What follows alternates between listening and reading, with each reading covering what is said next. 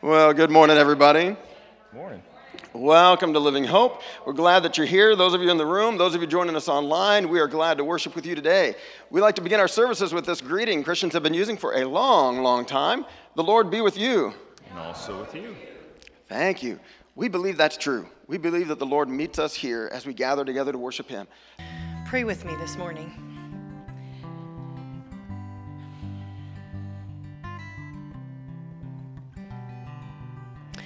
Lord, um, we are thankful for this morning. We're thankful for this beautiful day you've given us. The sun is shining and life is just moving along. And we, we're so thankful for every blessing that comes with that. Many of us are here this morning in your presence in this house. Many of us are in your presence as we watch online, Lord. But this morning, Lord, I'm reminded of people who are hurting in our country and in our world. Lord, this has been a rough week in the United States.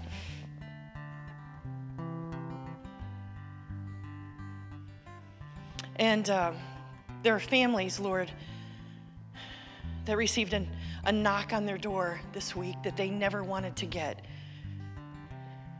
But Father, we know that you are there with them.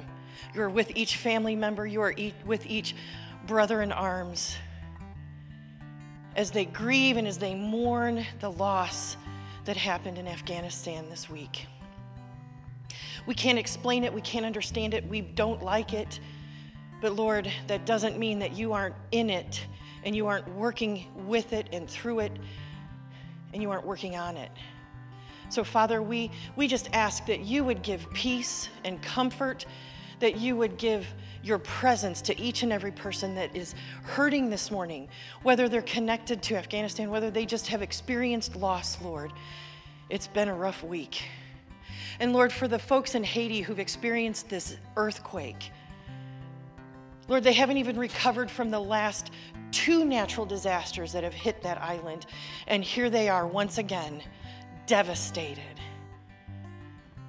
Father, we know that your church, not just the Church of the Nazarene, but your church, Universal, is in there and working on your behalf, bringing relief and bringing comfort and bringing aid to the people. But Lord, they need you to do this. They need your comfort. They need your presence. They need your Holy Spirit, Lord, in a way that they haven't needed you before. And so, Father, we just pray for a mighty miracle in, in getting the things to them that the, that the people need. Lord, the fresh water, the food, the clothing, the, the basic items that it takes just to live, just to live. Father, continue to work through your church, through your people, regardless of where they come from, regardless of what denomination they are, what church they're a part of, Lord. Use your people in a mighty way in Haiti.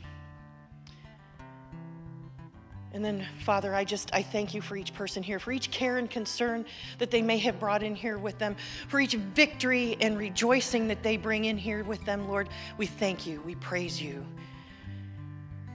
And we ask that you would continue to bless our time this morning. Bless Pastor Rich as he brings us the message this morning. Lord, I know you've given him a good word. We can trust you in that. So give us hearts to to, that are open to learning and give us ears that are open to hearing what it is you have to say to us. And in all these things, Lord, we do give you the glory. In the good things and the bad things, in the easy things and the hard things, in the living and in the dying, Lord, we give you all the praise and all the glory forever and ever. We pray these in your name. Amen. And now the peace of the Lord be with you.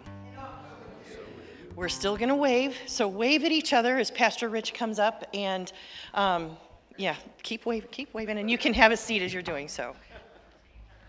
Oh man, oh, I'm so looking forward to being able to go around, hug each other, uh, all that good stuff again. Um, but yeah, we're not in that place right now, are we? So, hey, thank you, Spellbars, for uh, leading us musically this morning. We so much appreciate you guys using your gifts and sharing those with us. Um, I was glad to hear that Annalie is doing well as classes have gotten started down at Ball State and, and uh, things are good. Um, wait, what did I just say? I said Ball State, didn't I? I don't know what I'm saying. Anyway, whatever. Purdue, sorry. naming the wrong university. Okay. Uh, if you're watching, I'm, I'm so sorry. All right.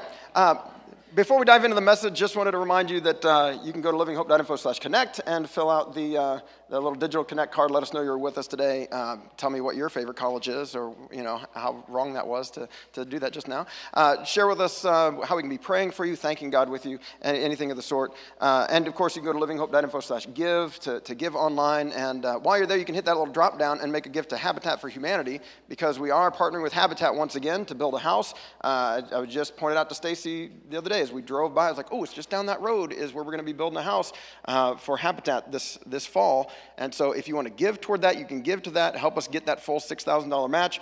Uh, you can sign up. If you go to livinghope.info slash habitat, there are links right there for the September date or the October date. There's a Friday, there's a Saturday, and you can RSVP saying, yeah, I want to help build a house on that day.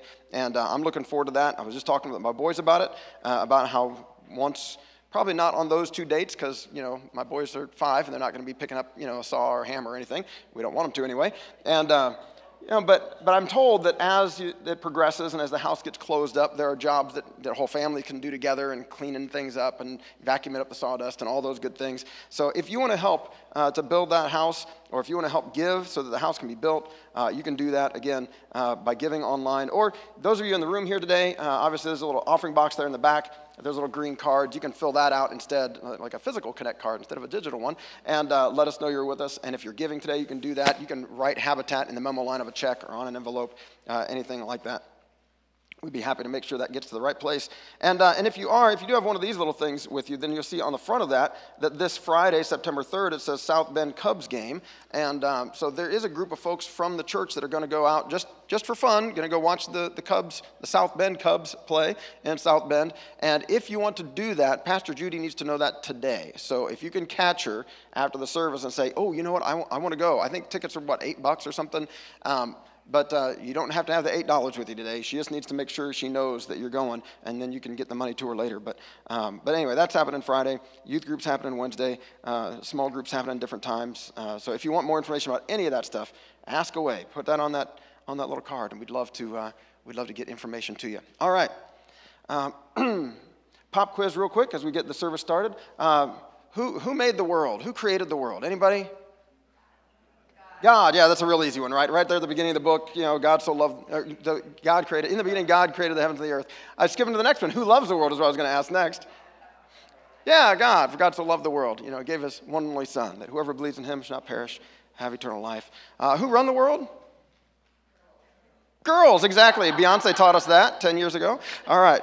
That was the, that was the trick question in the, in the quiz. But anyway, um, I've been thinking about, you know, the fact that, you know, we live in this world that God has given us, and we live as human beings, physical human beings, in the bodies that God has given us. Uh, anytime you know you get sick or you get tired or anything like that, you become aware of just how impacted we are by the fact that we are whole beings. That, that we're not just I heard somebody describe it like brains on a stick.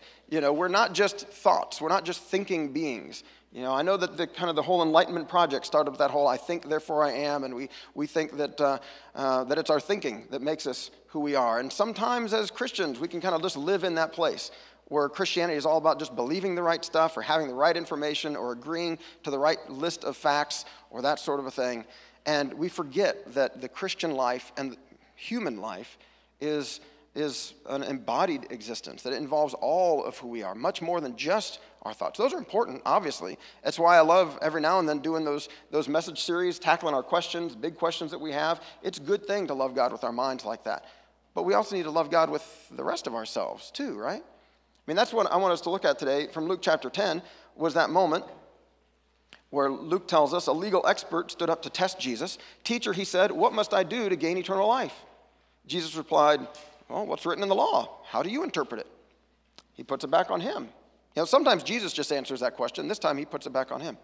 He responded, Well, you must love the Lord your God with all your heart, with all your being, or soul, some translations, with all your strength, and with all your mind, and love your neighbor as yourself. Jesus said to him, You've answered correctly. Do this and you'll live. But the legal expert wanted to prove that he was right, so he said to Jesus, And, who is my neighbor? Right? Now, you've, many of you are like, Oh, yeah, I know where this goes. Right? Okay, these are the, the the two most important commandments we just heard, right? Love God with all that you are heart, soul, mind, and strength. Or, or that word soul could be translated being, as it was in that translation. You know, with all that you are, love God with all that you are, and love your neighbor as yourself. We've, we've been talking about this recently. We talk about this all the time, right? Because these are, these are the most important commandments. Jesus says in another place, all the law and the prophets uh, hang on these two commands, that everything God expects of us is based on these two things. It's just kind of commentary, right? How do I love God with all that I am? How do I love my neighbor as myself? As you get into the details, like, okay, well, that's, that's what the rest of the law is, is trying to spell out for us. So this legal expert's trying to, trying to say, okay, well, wait a minute, so who is my neighbor exactly? If I got to love my neighbor, who, who is that? And this is a fairly familiar story. If you've been in church, you've heard the story of the Good Samaritan at some point. Jesus says a man went down from Jerusalem to Jericho. He encountered thieves who stripped him naked, beat him up, and left him near death. Now it just so happened that a priest was going down the same road. When he saw the injured man, he crossed over to the other side of the road and went on his way, like the opposite side, right? He didn't come close, he, he kept his distance. Uh, likewise, a Levite came by that spot, saw the injured man, and crossed over to the other side of the road and went on his way. A Samaritan who was on a journey came to where the man was. Now, today we don't know these as well, so I'm just going to review. Some of you are like, oh, yeah, I know who they are. You know, priests, obviously, religious leader, worked in the temple in Jerusalem, you know, looked up to. Levites were like the assistants to those folks in the temple. You know, they came from the tribe of Levi, and way back in the story, they were given this, this honor of assisting in, in the temple. And with the religious, these are people who are, I guess, quote unquote, closest to God. You know, I know many of you, when you think of like, oh, who, who do I know that's really close to God? You think of like religious professional folks. You know, you think of pastors, you think of, you know, popes, you think of people who are like, oh, they get to spend all their time praying or talking to God or doing that stuff. And so they must be really close to God. Well, the people who were really close to God didn't get close to the guy who was injured.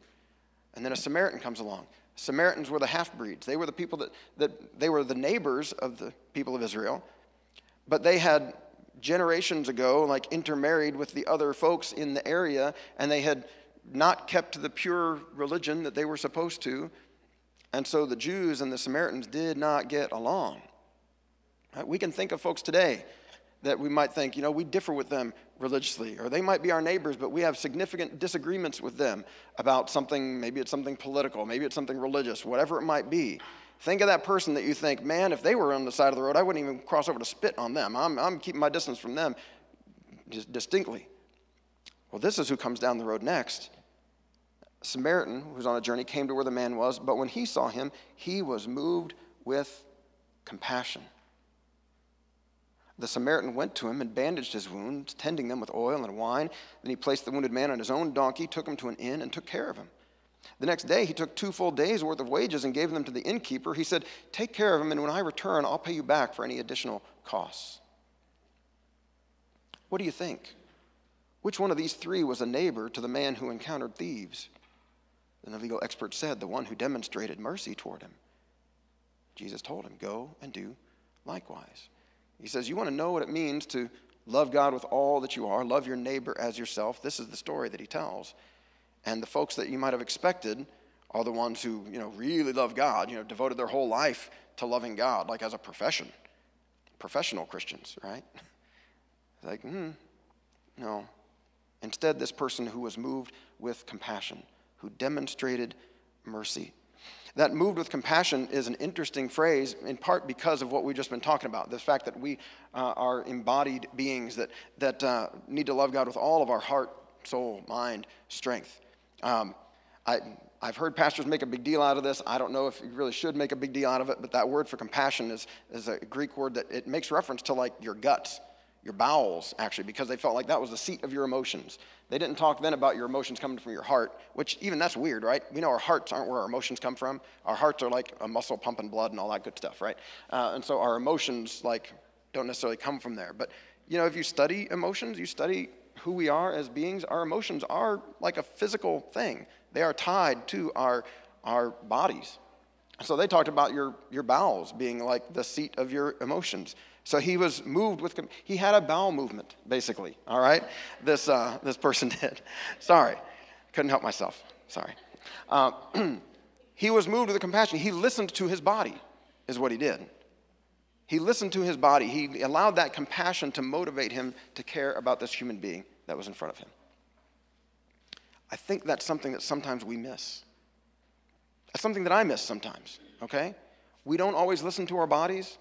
We don't that's sometimes why I get sick. I don't listen to my body. It's telling me I need to rest. And I'm like, no, no, no. I just want to stay up a couple hours more. I want to finish this. I want to do this. I need to. And I don't listen to my body. And then I wear down. And then I get sick, right? We don't do a good job always of listening to our bodies in those moments where we are moved with compassion, where we are moved to care. And we think, no, no, I've got someplace I've got to be, I've got something else going on, and we don't listen to those nudges that could be the Holy Spirit trying to nudge us toward an opportunity to love our neighbor as ourselves, to be a neighbor to someone who is not considering us a neighbor. You know, this Samaritan, you know, he was not welcomed. it could be that even if that person lying there was like conscious or like able to resist, might have said, like, no, no, I don't want your help. You stay away. But this Samaritan is moved with compassion and he, and he helps. And Jesus uses that as an example, as a way to demonstrate who we are to be. Someone who listens to their body is, allows themselves to be moved by compassion to serve. It wasn't that the Samaritan, as far as we know from the story, it's not like the Samaritan was sitting there and thinking, like, oh, you know what? The most important commands love God with all that I am, love my neighbor as myself. Here's a neighbor, I better love him. It wasn't like an intellectual exercise, right? He wasn't doing this in obedience to some law. He was moved with compassion and he served. And Jesus said, That's, and that's what it looks like. If we do this, we will live. that's what he told the legal expert. There's a similar kind of a moment. Um, it, this, is, this is from Luke's gospel, right? At the end of Luke's gospel, after he has told the whole story about Jesus dying on the cross, rising again, which, boy, I'll come back to that, sorry. He, he talks about the disciples meeting the resurrected Jesus, who's alive again on the other side, having conquered sin and death. And there's a story in Luke 24 of these two disciples who are walking from Jerusalem to a nearby town called Emmaus. And um, as they're walking, distraught over all that's happened over Jesus' death. They, don't, they haven't seen Jesus. They don't know that he's alive. All they know is that the Jesus they'd put their trust in was killed by the Roman authorities, and they think this whole project is over. And so they're sad. You know, as they're walking back to Emmaus, they're leaving Jerusalem. They've been there for the Passover festival, and there, when it was supposed to be this great celebration of God's deliverance of his people from, from sin and slavery in, slavery in Egypt, now all of a sudden is the death of the one they thought would be the Messiah. And so they're dejected and they're, they're walking back to Emmaus, and it says Jesus walks with them and asks, Hey, what are you talking about? Like, oh, have you not heard about what happened in Jerusalem? And they tell him about, about Jesus and how he died, and they don't recognize who Jesus is. And Jesus talks to them and says, Wait, do you guys not understand? This, this had to happen. And it says he, he goes back to the, to the scriptures and explains to them that, that this had to happen to the Messiah, that he had to conquer sin and death and had to face rejection and had to go through it all. And they get to the town where they're going, and Jesus makes as if he's going to keep going, and they're like, no, no, no, stay with us, stay with us. And so they sit down at the table, and that's the part that I put there in your notes from Luke chapter 24, starting with verse 30. When he was at the table with them, he took bread, gave thanks, broke it, and began to give it to them. Then their eyes were opened and they recognized him. And he disappeared from their sight. The, resurrected Jesus is always doing goofy stuff like that. They asked each other, Were not our hearts burning within us while he talked with us on the road and opened the scriptures to us? These are disciples that they walked and talked with Jesus perhaps for hours. It says it's a seven mile walk uh, from Jerusalem to Emmaus. They, they walked and talked with Jesus for who knows how long. And their hearts were burning within them, but evidently they didn't listen to that. They had this intuitive sense, right, that something was happening here. That there's, there's something to this conversation, but they didn't recognize Jesus until they sat down at a table and ate bread with him and broke bread with him. And then they recognized, ah, this is Jesus. Do we miss Jesus in our lives sometimes because we're not listening to our hearts burning within us? Do we miss Jesus' presence in our lives sometimes if, if we just live in our heads and we don't allow our heart, soul, strength to engage? If we don't approach God and our relationship with Him as whole bodied beings, as people that God, the way God created us, right? God didn't create us as just like souls in bodies. You know, we're not just, we don't just have these bodies for a little while and then like, oh, but we can't wait to be done with this body and then I'll get to move on and just float around for eternity. No, what the Bible says is that we all will experience this resurrection like Jesus did. That, that we all will live. Yes, there'll be transformed bodies, but that the ultimate goal for us is not some disembodied, you know, spirits floating around on clouds somewhere. That ultimately what's going to happen is resurrection, transformation. And just like Jesus rose from death. I mean, he's the, the first fruits, the Bible describes it. Like, like what Jesus is, like, points us toward what God wants for all of us. And that's, sorry, that's where I started to go a moment ago, that Jesus you know, dies on a cross, rises again. Jesus comes to us as a human being, experiencing the same kinds of limitations that we do. Jesus got tired. Jesus had to sleep. Jesus had to make time to get away from the crowds and to get alone with his heavenly father, to reconnect, to make sure he, he stayed in touch with what God wanted him to do. Jesus had to pay attention to all that, that he was. He, he grew as a human being, right? Luke chapter 2, I think, says that Jesus grew in wisdom and in stature, in favor with God and men. I mean, Jesus experienced growth in his life. And he was a human being. So if, if God in, in revealing himself to us, if God, the ultimate revelation of God to us is to come to us as a human being in Jesus, then I think it's okay for us to acknowledge our humanity, to acknowledge that we are, you know, heart, soul, mind, strength, to not just pretend that we're just spiritual beings and like to deny the physicality of who we are. It's okay for us to accept our limitations I mean, God knows who we are, He made us as we are. That's one reason why he, he gave commands to his people from thousands of years ago to rest, right? That's why he focused on making sure they had times of rest, times of celebration, times of feasting, times of togetherness, because he knows that's what we need as human beings.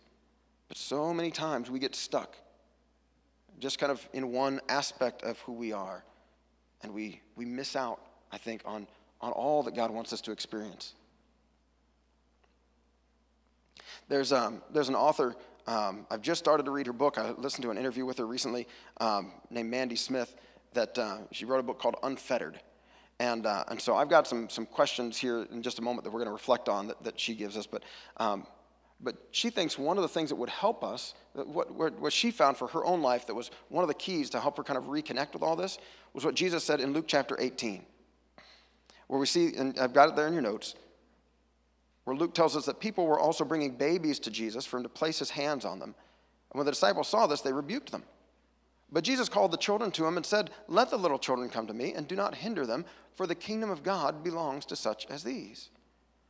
Truly I tell you, Anyone who will not receive the kingdom of God like a little child will never enter it. She feels like the key, maybe, to reorienting our approach is to remember what Jesus said here.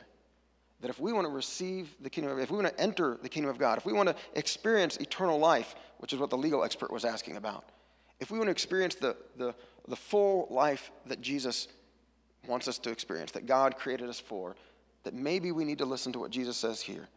That if we will not receive the kingdom of God like a little child, we'll never enter it. Now, what on earth does that mean? You know, and this isn't the only moment that Jesus, there are other moments in Jesus' ministry where he, he pulls a small child in, tells the disciples, you got to be like a be like a child.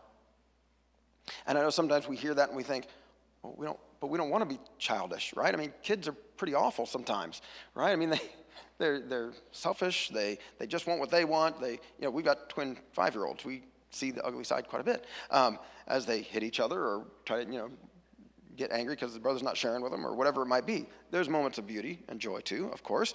But, you know, there are, there are those other moments. And, you know, just last week we're talking about growing up as the body of Christ and becoming mature. And, and you know, so sometimes we see kids and we think, but they're so immature, and we don't want to be immature, right? We want to grow up. We don't want to be infants forever. We want to, you know, grow up, become mature, and reflect Christ well to the world. Yes, you know, obviously, kids have lots of growing to do. And, and we don't want to be childish. But but some of us maybe have gotten too adult-ish. Right? We've, we've, we've like thought that we can control everything. You know, we, we, we worry about being childish, but we don't worry about being adultish. There's problems with being adultish. You know, we can, we can, we can think that we're in charge. We can, we can get used to saying like, um, well, we can kind of divide ourselves up, like we were just talking about, like not listening to our bodies and just listening to our brains, or, or vice versa. Sometimes it's the, sometimes we have the opposite problem. We listen to our bodies, and what our bodies want, we're not listening to our brains. Where kids typically still, you know, they're still learning. And so they're still learning how their bodies work and, and experimenting, and they're open to outside influence. They're open to being taught. They're open to discovering new things, trying new things. We adults can get so set in our ways that we think we know how it's supposed to be and how it's going to be. We've got the whole world figured out, and we're not necessarily open to God doing something different. You know, the disciples here thought they knew how Jesus was supposed to minister, right? And these kids were a distraction. But here Jesus was wanting to bless these children and rebukes his disciples, like, whoa, you guys don't understand what I'm about here.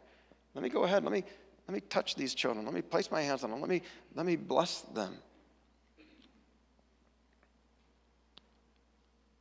We adults can, can miss things because we're not open to, to different things that God wants to do than what we're expecting. Um, this, this story in Luke chapter 18 is surrounded by two stories of, I guess, adultish behavior, perhaps. Right before this story is a story that I love where Jesus describes these two people going to the temple to pray, a Pharisee and a tax collector. And the Pharisee stands and prays about himself. Jesus says about how amazing he is and all the good things he does and how he fasts and gives and is generous and isn't a dirty, rotten sinner like that tax collector over there. And Jesus says the tax collector stands at a distance and won't even lift his eyes to heaven, but just beats his chest and says, God, please have mercy on me, a sinner. Jesus says, That's the guy that went home justified before God. That's the prayer that God wanted to hear. The person who was aware of his need, who was open to God's mercy, not the person who was so adultish that he thought he had it all figured out and everything together. And right after this story, the very next words, after Jesus saying, Truly I tell you, anyone who will not receive the kingdom of God like a little child will never enter it. In Luke's gospel, he says, Then a rich man approached Jesus and said, Teacher, what must I do to gain eternal life? And it's kind of like the, the story we'd read earlier. And in this case, Jesus points him back again to the law and what God has said already. And the guy's like, Yeah, I've done all that. Anything else? He's like, I've checked all the boxes. I've done all the right stuff. So I'm good. And Jesus looks at him and says, You know, you are missing one thing. Go sell your possessions, give them to the poor, and then come and follow me. And says the man went away sad because he had many possessions.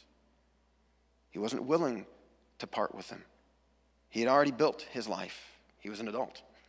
He had built his life, he had accumulated his wealth. He knew what he, you know, was planning to do with all of that, and it didn't include Jesus coming and telling him to do something different with it. And so he wasn't open to, to listening to Jesus, to following Jesus, to doing what Jesus was calling him to do. Perhaps we need to be like kids. Perhaps we need to be open to God doing something surprising. Perhaps we need to be open to God speaking to us in ways that we haven't been paying attention to Him before. Uh, this same author, uh, as I was kind of exploring her book and her ideas and everything, I realized like uh, on her website, there's uh, any of you guys use the, the Bible app, the YouVersion Bible app on your phones or on your computers or that kind of thing? It's a great little way to read the Bible, and there's all kinds of reading plans in there, and they give you a little verse of the day. It's a great way to make sure you're getting scripture into your mind, into your heart. You can hit the little button and have it read it to you. Uh, you know, you can listen to it as you as you walk or wash dishes or drive or whatever. Um, but they also have these little daily reading plans, and this author has one five days of sensing God. And each day is a different one of our five senses. Um, oh man, what are the five senses? You got your, your touch, and you got your smell, you got your sight, you got your hearing, taste. You got those five senses. And looks at a different section of Scripture that describes that sense uh, and describes ways that we might connect with God and, and sense God, even, even like in physical ways, how God might embrace us, you know, how God might touch our lives, how we might see God at work. I wonder Are we living the life God wants us to live? You know, are we living this? I put, a, I put a silly thing at the top of the notes for a title. I, I, I set myself up to have to pick a title every Sunday, and, and full bodied is what I wrote there. I was thinking, yeah, last week I was talking about the, the body of Christ, and that, you know, full bodied. Well, that's not what full bodied means. Full bodied is like, oh, like it's got a, a, rich flavor or something like that. You know, like this drink is, is full bodied or it's this aroma, whatever. Um, and, you know, what I was meaning by it was like, oh, we want to live like all of who we are, including our bodies, including all of that. But I thought, well, you know what? No, it's a full bodied existence. It's, it's the life that is all the fullness of what God created us for. I don't want us to miss out on part of what God wants for us, for me or for you. And so I know that I'm kind of wired to live in my head, right? And so, again, that's why I love doing the, the questions and those kinds of conversations and all that stuff. So perhaps this is more for me than for you. And maybe you're out there today and thinking, like, great, Rich, I just had to listen to you work through some stuff for you, but I, you know, I already got this. I already do a good job of connecting with God uh, in all those different ways. Um, good. I'm grateful. But for those of you who might be more like me, I wanted, to, I wanted us to, to think about this a little bit today. All right? To allow ourselves to be moved with compassion, to, to listen when our hearts are burning within us. To allow God to surprise us um, and to, to change us, to, to continue to shape the way that we view ourselves and the world, to be open to guidance, to be open to learning like a child. To not be so adultish that we don't let God do something new. So, some questions for reflection uh, that that author uh, shared that I wanted to share with you because they were helping me to think this past week. Uh, what, are, what like five questions here. What might it look like to set aside our ideas of how God should behave? I'm mm, thinking about those disciples, right? They knew how Jesus should behave. Shouldn't be bothered with these babies, right? What might it look like to set aside our ideas of how God should behave and reveal himself and be open to what God is actually doing in the world and in our lives? What's one practical way to step toward that? These aren't questions, you know, I'm answering for you. These are questions for you to think about and for me to think about this week. What's one practical way that I can step toward that? Setting aside my ideas of how God ought to behave and reveal himself and being open to what God's actually doing in the world and in my life.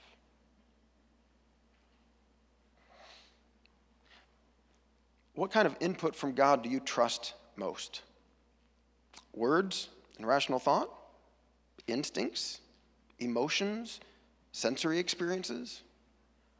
What could you do to stretch your capacity to receive input from God with new parts of yourself?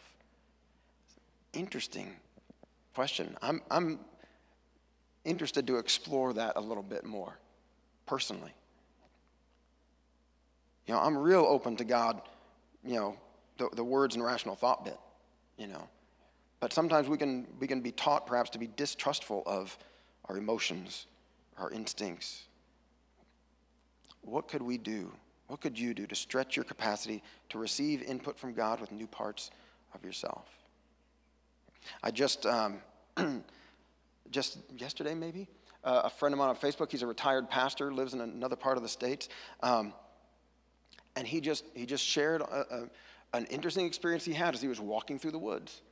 And, and it just was one of those like kind of mind expanding experiences that he had where he was looking at a tree and he was looking at the variety of trees and thinking how amazing God must be that he's you know created the world with so much variety and then that got him thinking about human beings and how different we all are and, and how it must thrill God to be so creative and, and to be involved in all of our lives and it's one of those moments I don't know if you've had one. I've, i know I've had those moments before where it's just like all of a sudden I'm overwhelmed by the enormity of it all and how amazing God is.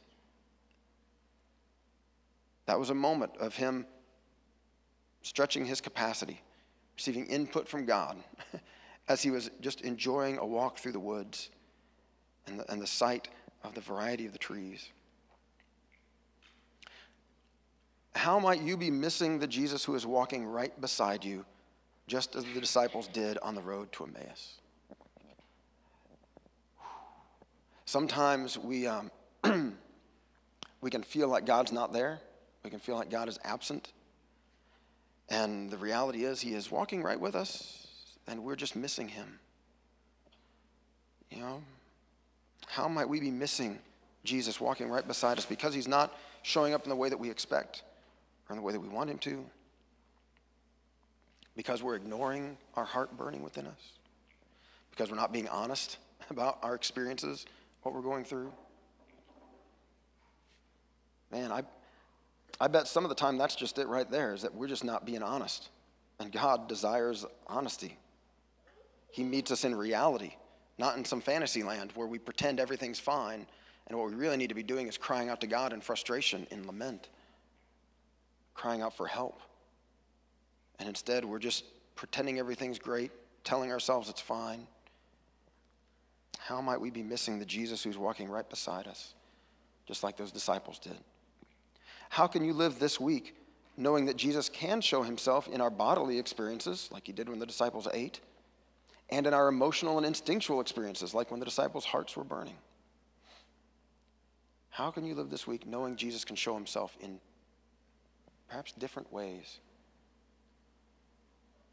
And the last question is one that I feel like um, maybe I've asked more often. How is God already working in your world and inviting you to pay attention and join Him? The different part of that one for me this week is the pay attention part. You know, maybe I need to pay attention to my guts. maybe I need to pay attention to my heart burning within me. Maybe I need to pay attention in a way that I'm not normally paying attention to God, that I'm not normally listening for God to speak or for God to move. How is God already working in your world and inviting you to pay attention and join Him? And God meets us in reality. It's what He's done for us in Jesus, and what He's still doing today. Jesus is alive, He is present with us, He is at work in the world and we have the opportunity to join him in that work. We have the opportunity to notice and to be aware and to partner with him to, to be, to live in the world as the body of Christ that we talked about last week. To, to not just think right thoughts or believe right things, but for all of who we are, to reflect God's goodness, God's grace, God's love. To live in this world as his kids. So, will we pay attention? Will we see the ways that God is at work? Will we join him in that work? Let's bow our heads and let's pray before we celebrate communion together. Thank you, God. Thank you for meeting us right here where we live. Thank you for making us the, the wild and complex beings that we are mind, heart, soul, strength, you know, head, heart, hands, however we want to divide ourselves up, God, we are complex beings. And you have made us this way. You created us this way. You created this world and called it good.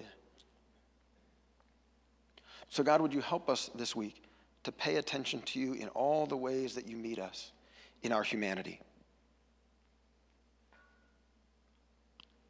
As we do this, God, as we are more open to you as we're paying attention to you. God, we, we don't want to miss you. And I, I believe that we will do a better job as we pay attention. We'll do a better job of actually hearing you and being led by you. We won't miss those opportunities, as many of those opportunities to love our neighbors and to love you with all that we are. God, we are in a world, as we mentioned earlier, um, that is filled with pain, filled with grief, filled with need. God, we see those needs reflected here in our own church as we grieve the loss of loved ones, as, as we uh, navigate sicknesses and disappointments and all the different parts of life, God. We see the needs, and God, we are surrounded by needs. Thank you, God, that we have the opportunity to be a part of your work in the world, meeting those needs, sharing compassion, sharing resources, helping to, helping to build a house for a family that needs a house, helping to provide shelter for people who need emergency shelter, uh, providing bikes and transportation for, for people who need bikes, God. All the different ways that we get to partner together as a church and all the different ways that you work through us as individuals all week long. Thank you, God. Thank you for meeting us right where we are. Thank you that out of love for us, you came to us and met us in your Son, Jesus Christ, here in our humanity. You took our brokenness on yourself. You, out of love for us, you were open to us rejecting you and putting you to death, Lord Jesus. We did the worst that we could do, um, the most unthinkable sin that we could commit against you, Lord God, we did. And in the midst of our horrific sin, Lord Jesus, you prayed for forgiveness for us. You extended grace and mercy. And in your death, you have met all of us who go through the worst of life. Thank you, Lord Jesus,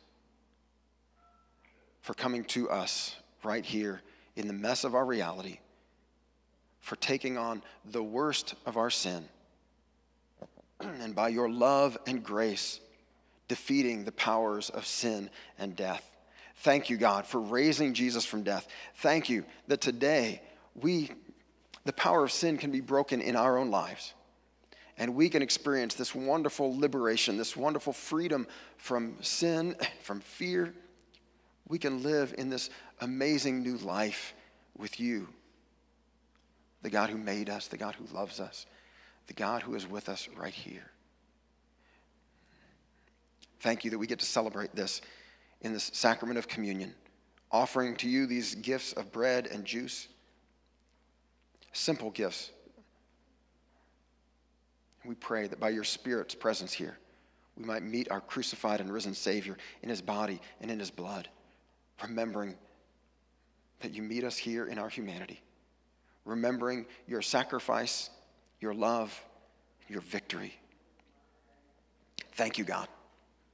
We offer you ourselves today, confessing our need of your grace and mercy, admitting the ways that we have ignored parts of who we are, uh, admitting the ways that we have not loved you with all that we are and loved our neighbors as ourselves. God, we need your mercy and your grace today. Would you fill us with your Holy Spirit so that as we live in this world, we might do so as the people you created us to be as your sons and daughters, as the body of Christ, animated, guided by your Holy Spirit, alive within us. Thank you, God. Thank you for your love, for being so rich in mercy, for your kindness and patience. Thank you for your ongoing work that transforms us day to day. We pray all this in Jesus' name. Amen. Would you pray with me the prayer that Jesus taught us to pray? Our Father, who is in heaven, hallowed be your name. Your kingdom come, your will be done on earth as it is in heaven. Give us this day our daily bread, and forgive us our trespasses, as we forgive those who trespass against us. And lead us not into temptation, but deliver us from evil. For yours is the kingdom and the power and the glory forever and ever. Amen. Uh, because I've still got a little tickle in my throat, I've asked Pastor Judy if she would be the one to, to uh, extend the elements to you today. Uh, if you would like, as we sing this song, we're going to celebrate communion together. If you're uh, joining us online, you can gather together elements of bread and juice or the closest equivalent. Uh, Pastor Judy will be right here with a basket with pieces of bread and the gluten-free wafers and the little, the little uh, individually wrapped cups. But if you would like to celebrate, uh, the invitation is open to all of us who are saying yes to Jesus. You're invited as we sing to come forward, take bread from the basket, dip it in the juice, and eat it, and then return to your seats. Or if you grab one of the little individual cups, uh, either from the basket or from your tables, as we sing, you're invited to, to open those and, and receive the bread and receive the juice. We're going to celebrate in a tangible, touchable way um, that, that uh, God meets us here uh, in the human being called Jesus, and that his love has been shared with us in the reality that we live in. Let's celebrate. Thank you, God. Thank you for your love. Thank you for inviting us to trust you and to find in you the love, the grace, the hope that we need. Would you fill us with the Spirit of Christ today that we might live as your kids, as the body of Christ in the world that you send us into? Thank you, God. Pray this in Jesus' name. Amen. The Lord bless you and keep you. The Lord make his face shine upon you and be gracious to you. The Lord turn his face toward you and give you peace. Amen.